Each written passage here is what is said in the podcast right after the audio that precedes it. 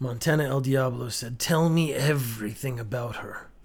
Well, he's 27 years old because he was born 27 years ago, conceived nine months before that.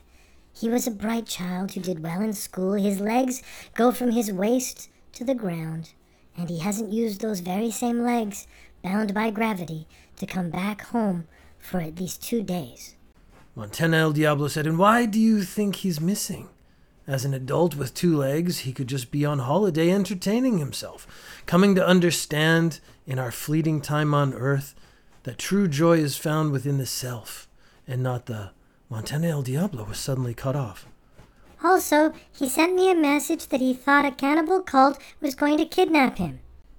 So, not joy. No. Okay, I'm gonna need more information. You can go to the man's apartment, go to episode 39, or you can search for more info on the cult, go to episode 62.